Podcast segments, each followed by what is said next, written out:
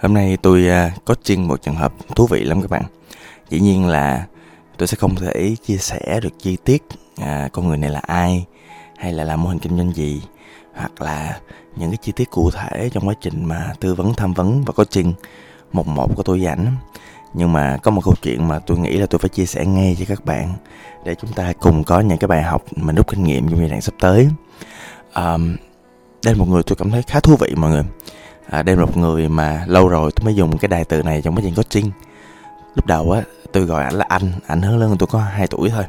Nhưng mà sau đó thì à, khi mà team tôi bắt đầu đi sâu vô tìm hiểu cái mô hình kinh doanh à, tụi tôi cũng coi những cái review khách hàng của ảnh à, coi phương pháp và thậm chí là xem xem lại cách ảnh dạy học như thế nào thì tôi thấy là ơ anh này có sản phẩm tốt phết. Anh đã làm cái nghề mà dạy à, tiếng Anh này trong vòng 16 17 năm gì đó. Và ảnh có cách làm riêng ảnh rất quyết liệt trong quá trình dạy học ảnh rất là nghiêm túc và sản phẩm và kỹ năng của ảnh rất là tốt luôn. Nhưng mà có một điều tôi rất là tự hỏi là tại sao anh lại rất là tự ti vô cái việc làm kinh doanh của mình. Và kết quả kinh doanh thì cũng nói thiệt là cũng chưa à, theo tôi dùng một cái từ tôi dùng tạm một cái từ là xứng tầm với khả năng của ảnh. À, có một cái vấn đề mà anh cũng gặp mà rất nhiều các bạn gần đây gặp tôi à, cũng bị một cái vấn đề như vậy là mình nỗ lực nhưng mà mình kiểu mình bị dàn trải mọi người. Mình chưa có được tập trung và mình chưa có đạt được một kết quả cụ thể cho mọi công việc nào đó cụ thể. À, cái người mà tôi đang nói theo tôi tôi đánh giá rất là cao. Cái khả năng chuyên môn của ảnh đánh giá rất cao khả năng làm sản phẩm và tôi cũng rất là thích cái con người này về mặt giá trị à, về mặt mà cái mục tiêu sống và cả tính cách nữa. Tôi thấy rất là hay rất là thú vị. Nhưng mà ảnh à, sao ta? Ảnh à, chưa có được một cái sự tập trung phù hợp trong cái giai đoạn phát triển và thay đổi. Trong cái giai đoạn này thì ai cũng thay đổi đúng không? Mình à, không chỉ thay đổi về mặt kinh doanh không chỉ thay đổi về mặt mô hình kinh doanh không chỉ thay đổi mặt sản phẩm. Cái việc thay đổi sản phẩm nó là chiều ngang chiều dọc nữa. Một á là ai cũng là một điểm bán một thương hiệu uy tín làm sao để người ta đến với lại cái nơi của mình đến với lại cái thương hiệu của mình?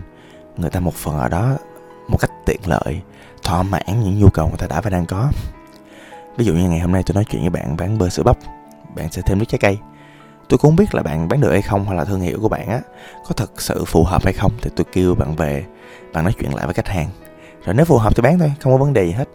Có thể là à, trong một cặp đôi tấp vào trong cái chỗ bán sữa bắp thì người đàn ông sẽ mua sữa bắp còn người phụ nữ mua nước trái cây. Có thể là như vậy. À, phát triển đa dạng sản phẩm miễn là tiện với người ta được. À, ai biết 7-Eleven bán cái gì đâu.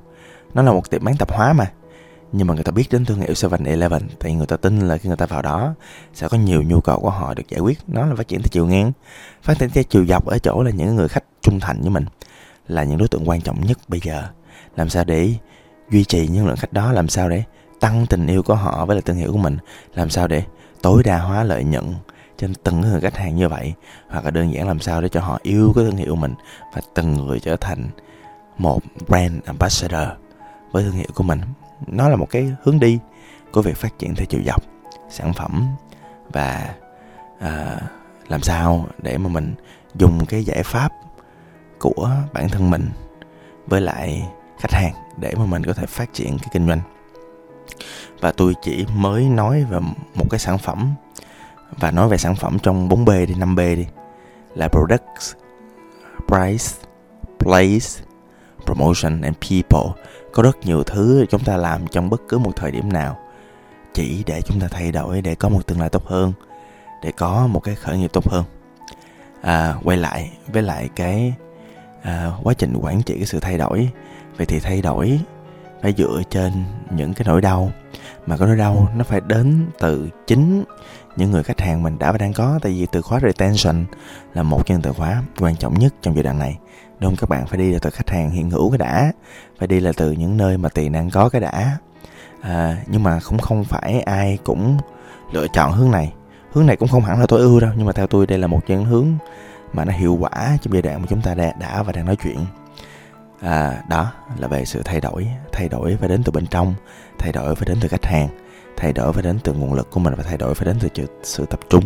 Và trong một giai đoạn thì nhiều khi có một đôi lần thì à, một lần thay đổi một thứ đã là hay lắm rồi. Nhớ câu này các bạn cái này quan trọng. Một lần thay đổi một thứ đã là hay rồi. Vậy mà người thầy tôi đang nói một lần ổng làm ổng bút đâu đó hai ba chục cái sự thay đổi trong một thời điểm. Tôi nhìn cho tôi hết hồn luôn tôi hỏi ủa, sao anh làm được vậy? Và có rất nhiều dự án ok nha. Mang lại lợi nhuận, mang lại doanh số và mang lại uy tín cho cái thương hiệu cá nhân của người thầy mà tôi đang kể về. Nhưng mà ảnh cũng là người trần mắt thịt như bao chúng ta. Không có ai có thể quản trị sự thay đổi quá nhiều trong một thời điểm. Mà quan trọng á, là mình phải lựa chọn một thứ hoặc hai, ba thứ gì đấy trong một thời điểm nếu mình có nguồn lực và ảnh có mình ơn nè. Cho nên tôi nói cứ từ từ à, đây là một trong những dự án rất là thú vị mà tôi mạnh miệng. Tôi nói là scale down đi anh anh làm không nổi. Và cụ thể là rất nhiều thứ trong quá trình đó. Nó dàn dở nó làm người co-founder cảm thấy thất vọng về bản thân mà ảnh giỏi chứ không phải không giỏi. À tại vì không ai làm được như ảnh chứ không ai làm ba bốn chục cái thay đổi hai ba chục cái thay đổi trong một thời điểm hết trơn á. Tôi mới nói à, anh à, anh đừng có nghĩ cái việc mình dừng cái sự thay đổi là thất bại. Ôi anh anh thực sự anh nghĩ là anh thay đổi không thành công là anh thất bại không? Làm quá nhiều thứ làm sao thành công được bà nội? À, tôi nói bây giờ thôi mình gom lại những nguồn lực mình đã và đang có 80 20 thôi. Những gì mình làm nó mang lại lợi nhuận nó mang lại hiệu quả à, nó mang lại cái ích ngắn hạn. Và dài hạn nó không vi phạm với dài hạn. Cứ scale down cắt bớt đi đổi bớt đi làm cho doanh nghiệp của mình tinh gọn bớt đi. Và từ bên trong từ khách hàng từ nguồn lực của mình mình scale up từ từ và thay đổi từ từ chậm mà chắc trong giai đoạn này càng quăng tiền là càng chết chứ gì đâu. Và đó là một trong những hướng mà tụi tôi thống nhất. Trong giai đoạn sắp tới tôi cũng chưa biết là có đồng hành tiếp hay và hay không tại vì sau buổi coaching á thì tôi có kết nối với một số cái uh, chuyên gia. Mà dĩ nhiên là tôi cũng hỗ trợ phần kinh phí. Cho anh trai này tại tôi thích ai là tôi cũng hỗ trợ lắm. À, một chuyên gia về marketing. Và nếu mà anh làm bài tập tốt thì có thể là một chuyên gia về xây dựng hình ảnh cá nhân nữa tại hình ảnh cá nhân và thương hiệu cá nhân của anh cũng rất là tốt. À, nhưng mà cũng như bao người làm quá nhiều thứ trong một thời điểm, anh không có thời gian đầu tư. Từ đó cái chất lượng nó không có, mặc dù cái hướng đi của anh rất là tốt nha. Đó thì à, cái việc mà tập trung. Tập trung vào chính mình, tập trung vào khách hàng, tập trung vào một việc duy nhất trong một khoảng thời gian nhất định. Mình người chẳng mất thịt, không phải là thánh, cho nên làm nhiều thứ không hiệu quả đâu. Và xin chúc cái sự thay đổi và tập trung của bạn trong bạn sắp tới, nó triển nở và nó mang lại kết quả tốt cho mình. Chậm mà chắc, bạn nha. Xin cảm ơn các bạn, tôi là tùng bt